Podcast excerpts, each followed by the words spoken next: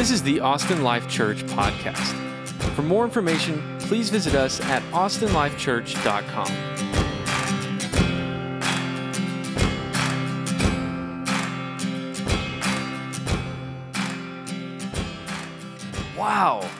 Okay, I, I, I, warned, I warned of this. I warned of this. This is what we're to start doing. We're to start just like let service start and then take away the front rows and then be like, ha, boom, now you're in the front. Because um, no one likes to sit in the front, and this is really awkward. Like I'm about to just move right down here because it's like, man, why, why, did, why are we? Why do they hate us? I don't, I don't get it. I don't get it. I don't get it at all. So, uh, welcome to Austin Life. My name's Corey. I'm one of the pastors.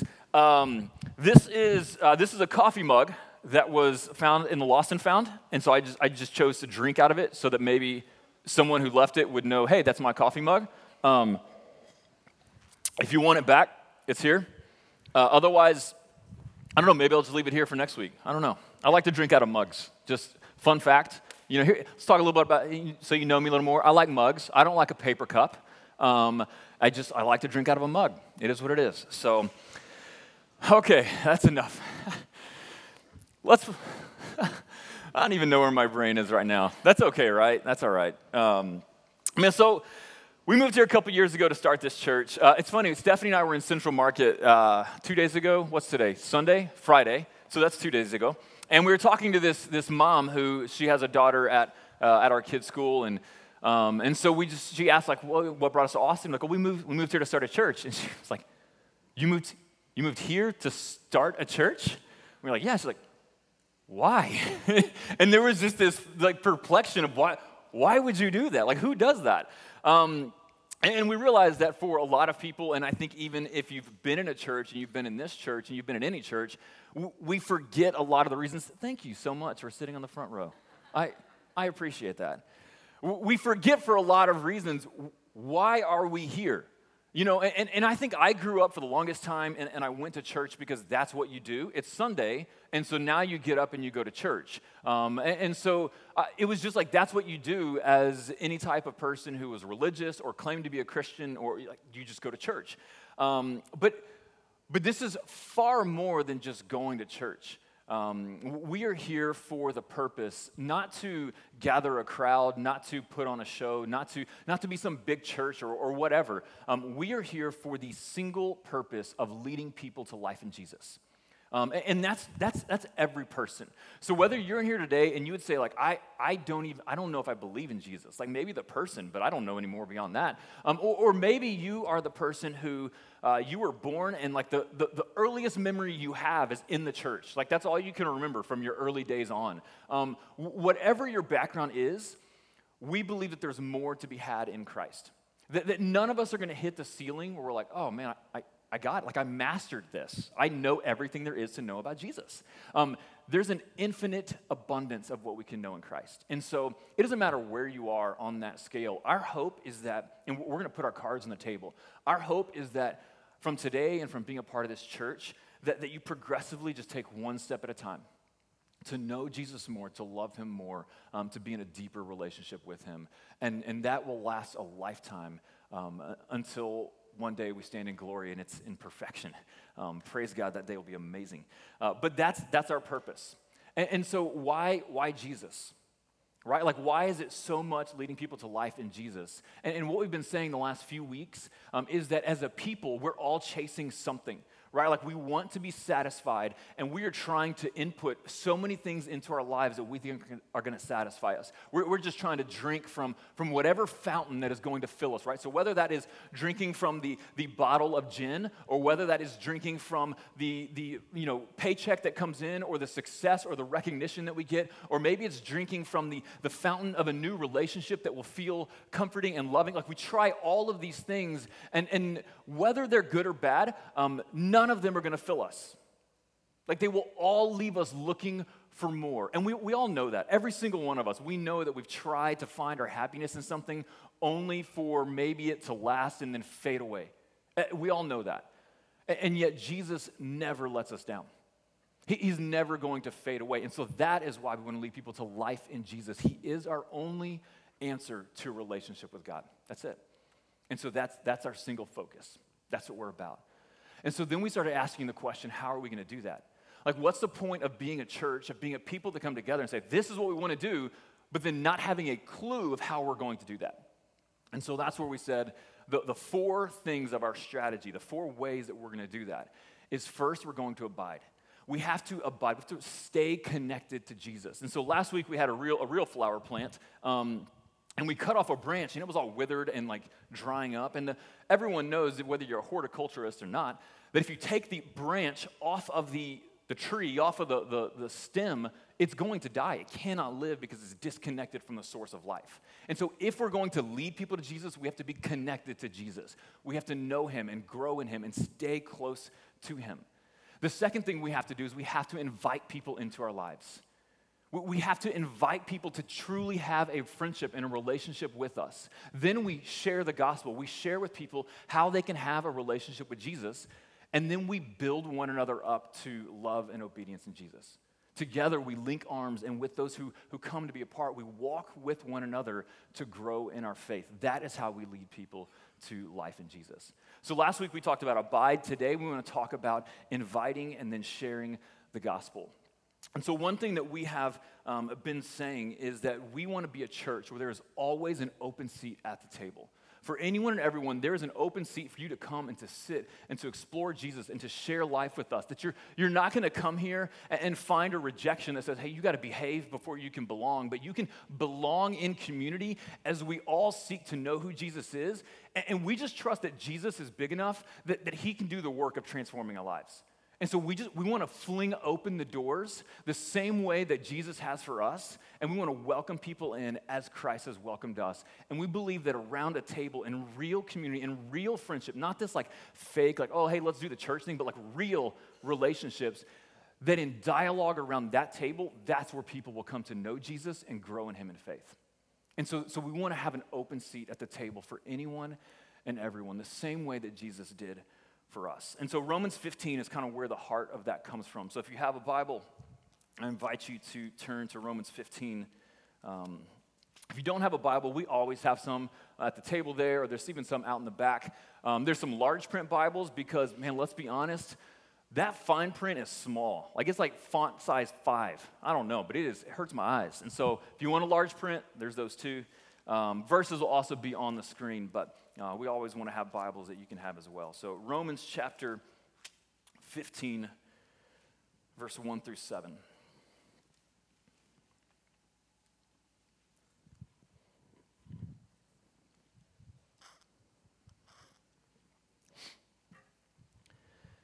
All right, Paul says, We who are strong have an obligation we have an obligation to bear with the failings of the weak and not to please ourselves. I mean, if you're okay with like underlining or highlighting your Bible, just highlight that last phrase not to please ourselves. Let each of us please his neighbor for his good, to build him up. Why? Because Christ did not please himself. But as it is written, the reproaches of those who reproached you fell on me. For whatever was written in former days was written for our instruction, that through endurance and through the encouragement of the scriptures, we might have hope. May the God of endurance and encouragement grant you to live in such harmony with one another in accord with Jesus Christ, that together you may with one voice glorify the God and Father of our Lord Jesus Christ. Therefore, in conclusion, welcome one another as Christ has welcomed you for the glory of God.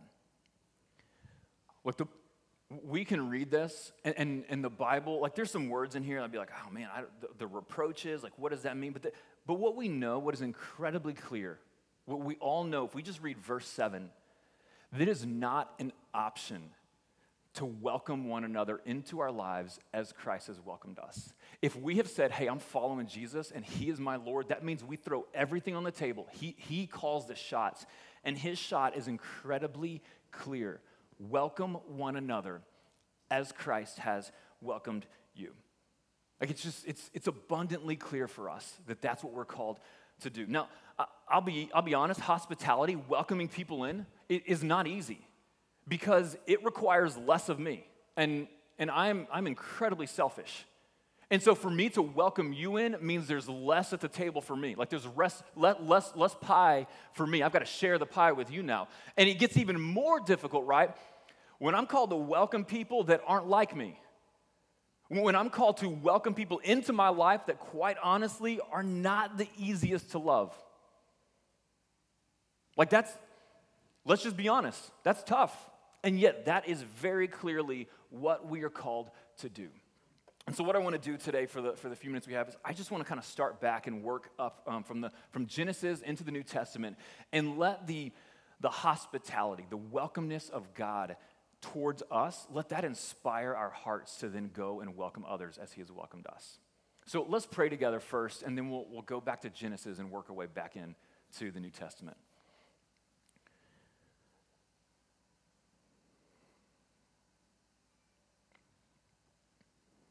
God, I, I admit that I am quick to think about myself. It's really easy for me to find the angle in every situation that most benefits me.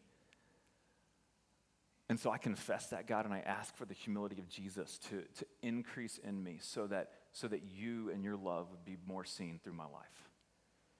God, would you give every one of us in this room the strength and the courage to lay down ourselves so that we can lift others up?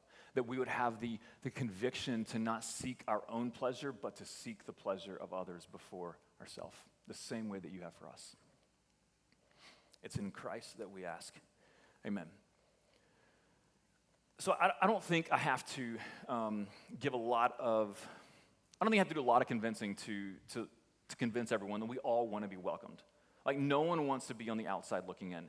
Um, a, a, couple of examples that, that no doubt you can probably relate to uh, if you think back a couple of years or a few years back is I, I went in, as, in high school, I was a high school pastor, and I went and visited. Um, I was going to have lunch with one of my students. And I show up and I find him, and he, he's sitting at this table, and I'm like, oh, hey, dude, is this like, are these your school buddies? Um, and, and, he was like, no, these are, these are just, these are just some, I have a couple classes, but we're not really friends or anything. And I was like, oh, okay. And then I looked a couple tables over, and there's literally two other guys in his in his small group. Like they're, they're friends. And they're, they're, they're in his small group in church. And, and I was like, why aren't you sitting with Zach and Garrett? And he was like, oh, well, you know, they, there's not a seat at their table. And so, like, if I go over there, I might lose this seat. And I don't, then I, where would I sit? And, and it clicked that he was more afraid of not having a seat at a table and kind of kind of walking up and doing the, oh, I don't have anywhere to go, and then leaving. Like he was more afraid of that than, than sitting in a place where he felt comfortable because there was this fear, right? That nobody wants to walk up to a crowd and just kind of find themselves standing on the outside while everybody else is doing their thing. Like, I don't, I don't care if you're in high school or you're 72. Like, nobody wants to feel that.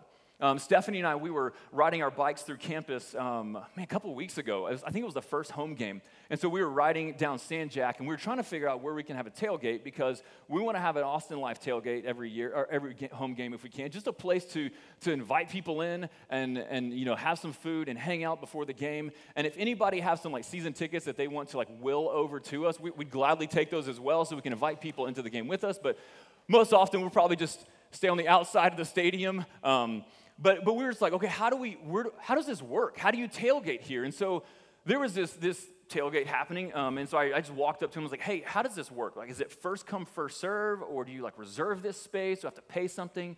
And she was like, oh, no, no, it's first come, first serve. Like, you just come and set your stuff up. What do you want to drink? And then she just like started making, Stephanie and I, we'd never met her. She starts making us drinks. She takes us over to the food table and she's like, here's some jambalaya. And she literally just starts like putting food in our faces and she introduces us to everyone around. And we stayed for like 30, 45 minutes and felt like we could have, we could have stayed the whole time. And she told us, hey, come tailgate with us. Like, just come set up right next to us and you can do it. And it was just this incredible feeling of, welcoming and hospitality. Like we, we felt like we belonged there. We had a seat in their inner circle.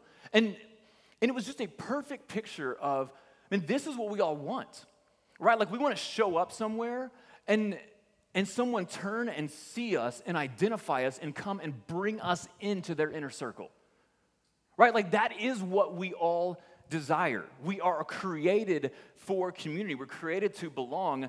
And, and here's the incredible thing this is who God is, is that he is a God of hospitality and that he sees us and he pursues us and he initiates a relationship and he invites us into his family. He invites us to be a part of his world, his life, his creation. And so in Genesis, we see this in the very beginning, Genesis chapter 1, right, where God is creating everything. So God has chosen to speak the world into existence. And then in Genesis chapter 1, verse 26, it says, Then God said, Let us make man in our image, after our likeness. Then God said, Let us make man in our. Who, who proposed that idea to God?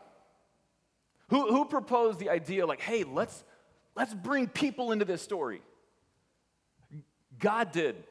Right? Like, I know that's not a true, like, God initiated the movement of including people into his story. And so God chooses, let us make man in our image. If you go to verse 27, so God created man in his own image. In the image of God, he created him, male and female, he created them. God chose to initiate including us into his story. We never bargained with him for that. Right? Can you think back to before you ever existed? Like kind of this, I don't know, I don't even know how that works. Like what what were we before we were, right? Well, we weren't sitting there bargaining with God like, "Hey, can you go ahead and include me in your story?" Like that didn't happen, and yet God chooses to initiate community and relationship and invite us in from the very beginning.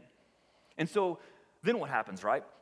we, if you know the story, Genesis 3, it takes all of two chapters before Adam and Eve decide to go their own way. And they're like, hey, God, thanks for everything, but we got this. We're going to choose our own path because we, we know better. Um, and they go their own way, and what happens? Immediately, shame and fear and brokenness enters the picture. And, it's, what, it's what we've been saying, is what the Bible teaches, right? When, whenever we, in our incredible wisdom, think we know better than God, shame and fear and brokenness, the first time that hiding happens, Genesis chapter 3, when sin enters the picture. We hide because we've separated ourselves from the safe, peaceful relationship with God that we're created to have. And so Adam and Eve, they, they, they go their own way, just like we all have. We've all separated ourselves. And so, so then what? God's like, well, you had your chance. Better luck next time. Creation of the world, round two, maybe we'll get it right. No, God then pursues he pursues the ones that are walking away from him because he is a hospitable God who invites and welcomes people into his life. We see in Exodus where Israel has been taken to be slaves in Egypt. They're strangers in this land. They don't have their own rights. They don't have their own freedom. They can't worship. It says that they're strangers, but God pursues them and in his own power rescues them and invites them back into a relationship with them. And then in Leviticus 19, verse 33 and 34. We don't read a whole lot from Leviticus. Leviticus 19, verses 33 to 34. God tells his people, when a stranger resides with you in your land, when an outsider comes and he, he finds himself among you, you shall not do him wrong. The stranger who resides with you, you shall, shall be to you as the native among you, and you shall love him as yourself. Why? Because you were aliens. You were strangers in the land of Egypt. But I am the Lord your God, and I've brought you in. So God, God appeals to the fact that, that they were outsiders in Egypt, but he came and he brought them into his family. And so now he says, How could you not go and bring others into your family when that's what I've done for you? And so he gives the command in the Old Testament. He's like, Hey, go welcome people into your life the same way that I've welcomed you. Go and love people, make them family, make them home the same way that I have done for you. God is a welcoming and a hospitable God. He invites us into his life. And then when we get to Romans 15, we see that he says, For us to welcome one another as Christ has welcomed us. That you and I are to welcome one another. So, so look, just take a quick look to the person to your left. You don't have to linger. You know, you don't have to like, you don't have to stare. Just a quick look. If you want to look behind you, go ahead. If you want to, you know, see the, the head in front of you, you can. Romans 15, 7, that you, says, 7 says you're to welcome those people into your life the same way that Jesus has welcomed you into his. So, so there's people in this room, even that, that you've never met, and God's like, hey, welcome them into your life the same way that Jesus has welcomed you. So, so then we got to ask the question how has Jesus welcomed us? Right? Let's look at let's look at his invitation, his hospitality, and let's see how Jesus welcomes in us so that we then know how to welcome in not only people in this room, but, but, but our neighbors and our coworkers and our classmates and, and, and the people at the, at the gym or the grocery store. Like, how are we to welcome them in? So, three things. I mean, and we could probably point out several, but three things that we see in the life of Jesus of how he welcomed people in. First is he had a heart of humility. He, he had a heart of humility. Humility says, um, let's just go ahead and, and read it in, in Philippians chapter 3. Uh, sorry, Philippians chapter 2. Do nothing from selfish ambition or conceit. Do, do, do nothing. That, that Greek word nothing, when you break it down in the original language, it literally means nothing. Like no thing, not a single one. It's wild, it's just crazy. Do nothing out of selfishness or conceit, but in humility, count others as more significant than yourself. Do nothing out of selfish ambition, but in humility, consider others as more significant than yourself. What, what I love about that too is he doesn't say, like, consider those that are easy, consider those that are like you, and so it's not, it's not challenging. Consider your roommates, consider, he just says, consider others, like, just consider all people. Let's just lump everyone in there, consider others as more significant than yourself. That's what humility is, is to lift up others above yourself. Consider others as more significant than yourself. Let each of you look not only to his own interest, but also to the interest of others. Have this mind of humility among yourselves, which is yours in Christ Jesus. So if you're ever like, I can't, I can't be humble. No, if you're a Christian, you have the mind of humility in you. It's there. It's our choice whether we're going to put it on or not. Like that's not a, oh, I just can't. That's a, that's a disobedience thing. So we're going to either put on the humility that is in us in Jesus or we're not. And so he says, Have this mind among you, which is yours in Christ Jesus, who, though he was in the form of God, though he was the essence of God, God himself, he did not count equality with God a thing to be grasped, but he emptied himself. He let go of himself by taking on the form of a servant and being born in the likeness of men. And being found in human form, he humbled himself by becoming obedient to the point of death, even death on a cross. Therefore, God has highly exalted him because God gives grace to the humble. He exalts the humble. He has highly exalted him and bestowed on him the name that is above every name, so that the name of Jesus every knee should bow in heaven and on earth and under the earth, and every tongue confess that Jesus Christ is Lord of all. When, when we think about the, the welcome, the, the, the hospitality, the hospitality of Jesus, the inviting culture of Jesus, we have to start at his heart of humility. That Jesus, it says in Romans 15, did not please himself. Look, if Jesus was going to please himself, he would have never come. He, he would have stayed in heaven where it was perfect and all of the angels glorified him and he had everything that he could possibly ever dream of or want in perfection. He would have stayed there, but he willingly let go of himself in order to lift others up to the glory of God. Right? If he was going to please himself, when, when, he looked at the cross and he prayed, Father, I don't, I don't want to go. Is there another route? Can, can this pass from me? He, he wouldn't have then prayed, but nevertheless, not my will, your will be done. If he was going to please himself, he would not have in joy pursued the cross through the pain and suffering for our good. I mean, you know what we do when it's, when, when it's hard, when we're hurt? When we're hurt, we turn inward right? We, we look to protect ourselves and guard ourselves. We don't look outward to lift other people up when we're hurt. And yet, that's what Jesus did. He didn't please himself, he sought to honor God by lifting you and me up. It's this heart of humility that runs deep within him. We will never be a welcoming people. We will never create an open seat at the table if we don't have the heart of humility. Because the heart of humility thinks of others before self. The heart of humility thinks, how does that person feel standing on the outside? The heart of humility says, what are people going to see when they walk in here? We have to have a heart of humility. Look, and, and, and I'll be, I mean, again, humility doesn't come natural. Selfishness runs real deep. Am I right? Really deep. And so we've got to pray and ask God to create in us a heart of humility. Psalm 139, Stephanie and I have kind of been texting this to each other and praying this as we as we remember. Psalm 139, David prays this prayer. Search me, O God, and know my heart. Try me and know my thoughts, and see if there be any grievous way in me, and lead me in the way of everlasting. So, so maybe that's just a prayer that you, you, you write on your mirror or you tape into your car or whatever, but it's this prayer of, okay, God, examine my heart, examine my mind, examine every part of me. And if there's any way in me that is prideful, expose it so that I can repent of it and put on humility. Because we have to have the heart of humility if we're ever going to love people before ourselves. And that's the heart that Jesus had, was a heart of humility. We also see in the life of Jesus that he initiated relationship. Like he pursued the outsider to bring them in. Again, like none of us proposed the idea to God.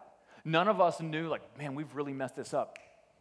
If only we, God, hey, could you send Jesus to come and to, to fix what we broke? Like, could you send Jesus to come and welcome us back in? Like, none of us had that idea, but rather it was the will of God for Jesus to come and initiate a relationship with you and me, to initiate and fix what we broke. One of my favorite stories of this is Mark chapter 2. So, in Mark chapter 2, starting in verse 13, we see Jesus call Levi, and he says in verse 13, he went out again beside the sea, talking about Jesus, and all the crowd was coming to him and he was teaching them. And as he passed by, as he was going, he saw Levi, the son of Alphaeus, sitting at the tax booth, and he said to him, Follow me. And he rose and followed him. And as he reclined at table in his house, many tax collectors and sinners were reclining with Jesus and his disciples, for there were many who followed him. And the scribes of the Pharisees, when they saw that Jesus was eating with sinners and tax collectors, said to his disciples, Why does he eat with tax collectors and sinners. And when Jesus heard it, he said to them, Those who are well have no need of a physician, but those who are sick. I came not to call the righteous, but sinners. We see Jesus is walking along doing his thing, and he sees Levi, and he goes and initiates a relationship with Levi and calls Levi in. He, he takes interest in the life of Levi, and he invites him into his circle, into his life, into his relationship. I mean, here's, here's what I think is a lot of our problems is we just don't see people and take interest in them. Like we, we're so busy with our lives, we're so busy with what's going on in our circle that we never look up to see Levi, and oftentimes we just walk right past him.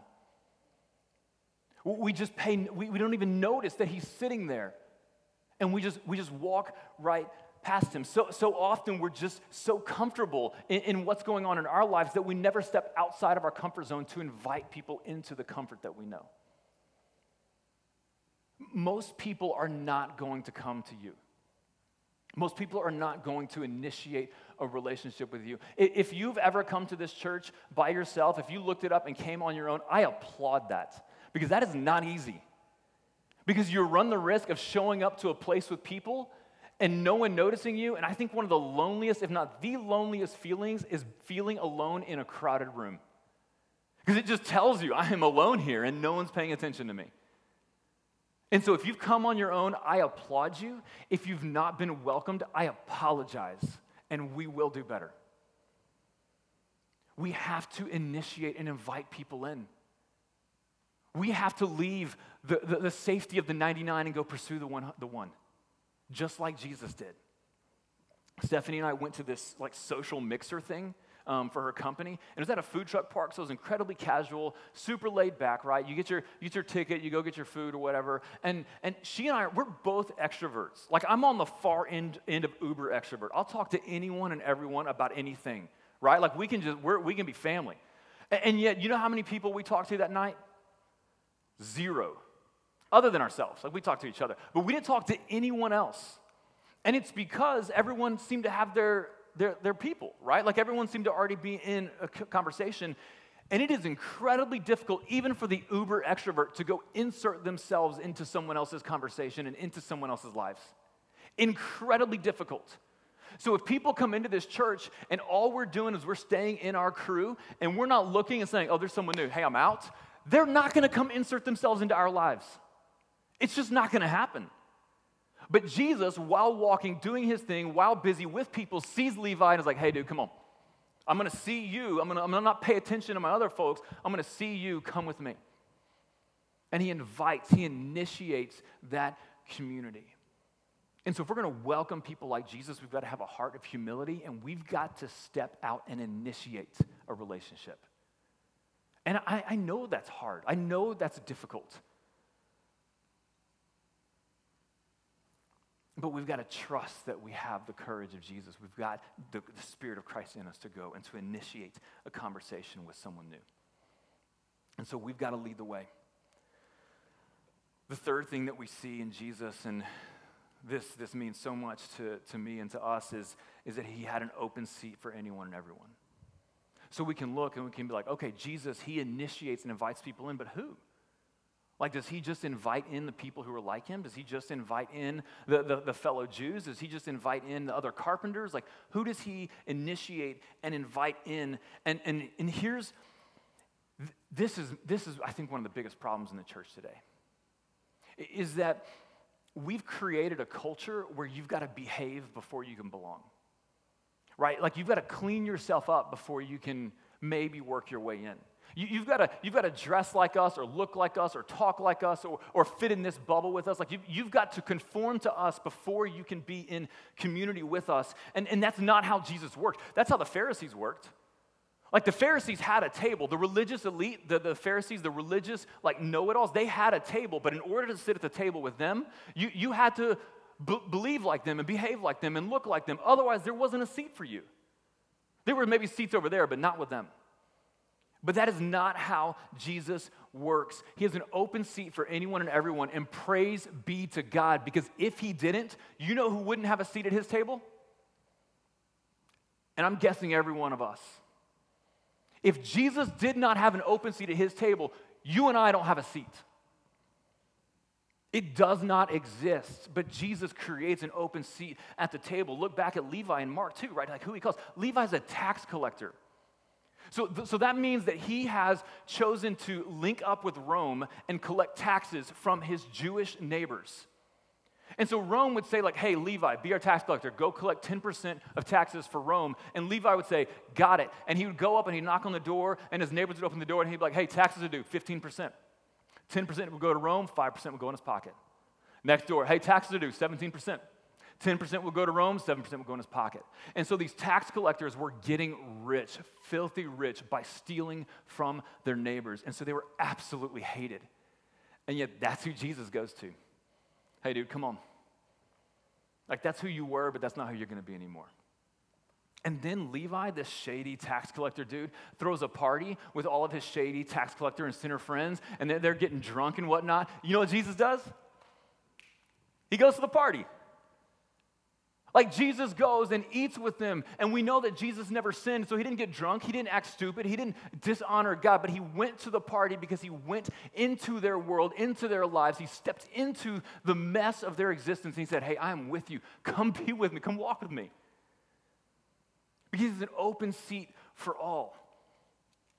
In Luke chapter 7, we see this incredible story where a Pharisee invites Jesus over for dinner, and so Jesus is at the dinner of at dinner at the table with this Pharisee. he's sitting there, and, it says that they, have kind of like their homes aren't like ours. They've got a table that's kind of in this open air space. So imagine like um, um, like what am I thinking of? Uh, like at a restaurant where you've got the outdoor seating. I, what's that word called? Patio. Thank you. Tough one. So imagine a patio setting, right? And they're sitting at this table, but in a patio, right? Like, like you and I could walk by and interact with people if we so chose to. Um, we could probably, you know, sit up next to them or whatnot. And so he's having dinner, and it says that this woman of the city, a, a prostitute, let's just call it what it is, comes up behind him and starts washing his feet with, with her tears and, and her hair. Like she's just sobbing at his feet. And she's a woman of the city. Everybody knows it. So she's not dressed like Jesus. She, she doesn't look like him. She, she, they probably know where she was the night before, and yet she's literally grabbing his feet and just, just sobbing. And it says in here that, that Simon, he said to her, or he, he, thought, he said to himself, if this man were a prophet, he would have known who and what sort, gosh, who and what sort of woman this is who is touching him, for she is a sinner. You see, like they looked at this woman and they didn't see a person, they saw a problem. Like they saw, man, this is, this is, she's messy. And Jesus saw a person, a daughter created in the image of God. And he opened a seat for her to sit and to explore who he is. Man, Jesus, he, he had an open seat at the table for all. You had John and Peter, who are blue collar fishermen. Like, they don't make a lot of money, they work hard, they've got a seat. You got Mary, the town prostitute, she's got a seat at the table with Jesus. Luke, an upper class doctor, he's at the table. Thomas, the questioner and the skeptic, even after Jesus has risen, he's like, I don't know. He's questioning. Levi, the, the hated thief and crook. The woman at the well, the divorced woman who was ashamed, she's got a seat. Bartimaeus, the blind beggar, he's at the table. Joseph of Arimathea, the, the religious Pharisee who, who gave up his tomb for Jesus to be buried in, he's at the table. I mean, you've got the most diverse and wildly inclusive table that Jesus offers.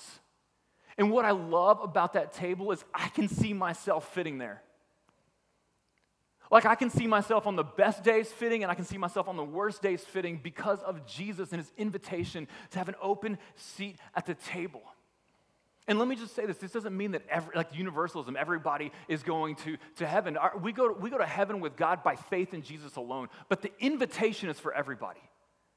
The, the, the, doors are flung open for anyone and everyone to give their lives to Christ and follow Him, no matter what they bring to the table.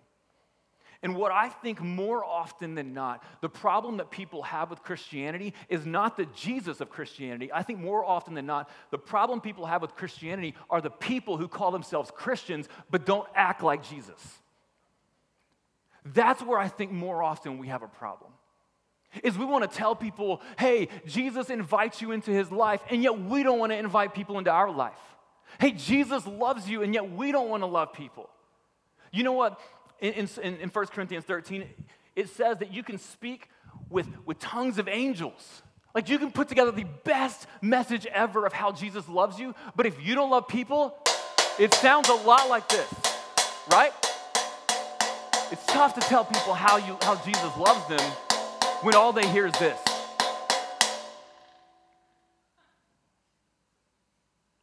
We want people to know that Jesus loves them, and yet we want to we want to sound like that because we don't want to love them first. It's a problem. It doesn't honor Jesus well. And it doesn't invite people in to his family. He had an open seat at the table for all. He welcomed you and me in. We didn't deserve a seat. I, wasn't clean enough. I haven't been. And yet, and yet still in an incredible grace and love, like this is ridiculous that, that he doesn't see my sin, he just sees me. And in his love, he's willing to take all of my sin on himself so that it can be removed and forgiven, and that I can stand in the presence of God perfectly righteous because of Jesus.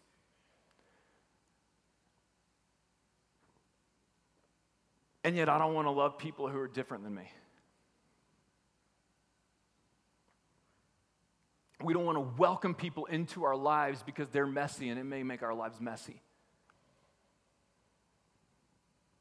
We don't want to give of ourselves because it's difficult and it just went easy. And yet, if Jesus didn't do that for you and me, come on, we'd be on the outside looking in. And so here's the deal. If we are going to lead people to life in Jesus, then we have to welcome them as Christ has welcomed us. There's no other option. The church should be the most diverse and loving community on the planet because we have received the greatest love given to the most diverse people on the planet.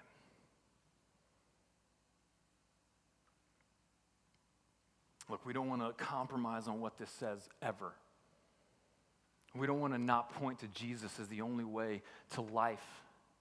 But this also teaches me that I am to love everyone. and I'm to love them well. And that also means if I'm going to love them well, I'm going to share the gospel with them. I have to open my mouth and tell them how Jesus can forgive their sins and that they can have a new life with God today and forever. Because if all I do is make this short little blip of eternity better, but I don't pay any attention to their eternal life after this, that is not loving. It's not. And so we have to open our mouths and tell people how we all look to make the most out of life because that's how we're created, and yet we've all walked away from life. God Himself, we've all walked away, but Jesus came to fix what I broke. Jesus came to clean up our mess. Jesus came to stand in my place so that one day I can stand in His for all of eternity. And so, the perfect life that God expected of us, the conditions that God expected was perfection. And you and I did not and will not live up to that. But Jesus did. He lived and met that condition of perfection. And then the punishment that we deserve for our sin against God, Jesus took on himself on the cross. He was separated from God so that we can be joined back to relationship. And none of that matters if Jesus is still dead. If Jesus is dead, then forget it. None of it matters. But he's not. He is alive. He is, he's risen, and over 500 people have an eyewitness account of seeing him. And he's alive today so that he can make that invitation to you and to me and to all of our friends that, hey, your sins can be forgiven and you can be made righteous by faith in Jesus and you can have a new life with God today and forever. And so if you're here and you've trusted that, then you've had that forgiveness of sins and you have that new life. And if you're here and you've not trusted that, then you're still carrying the weight of your sins, and Jesus is inviting you to trust Him with that and to have forgiveness of sins and new life. And then He's telling every one of us to go and to invite people into our lives, to welcome them as Jesus has welcomed us, and to share with them how they too can have life in Jesus. That's the only way we're going to lead people to life in Jesus. It's the only way we have life in Jesus.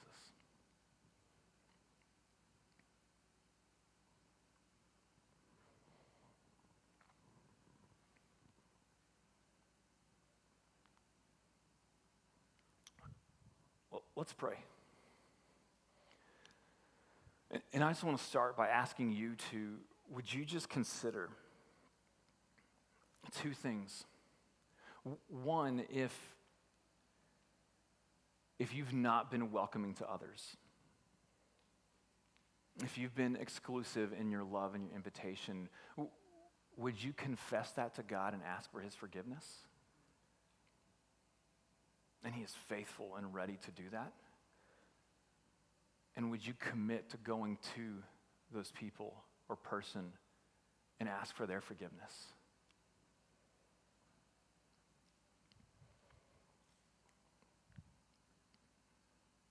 And then, secondly, would you think and listen for God to, to tell you who is someone in your life that you can invite into a relationship with you and that you can share about Jesus with?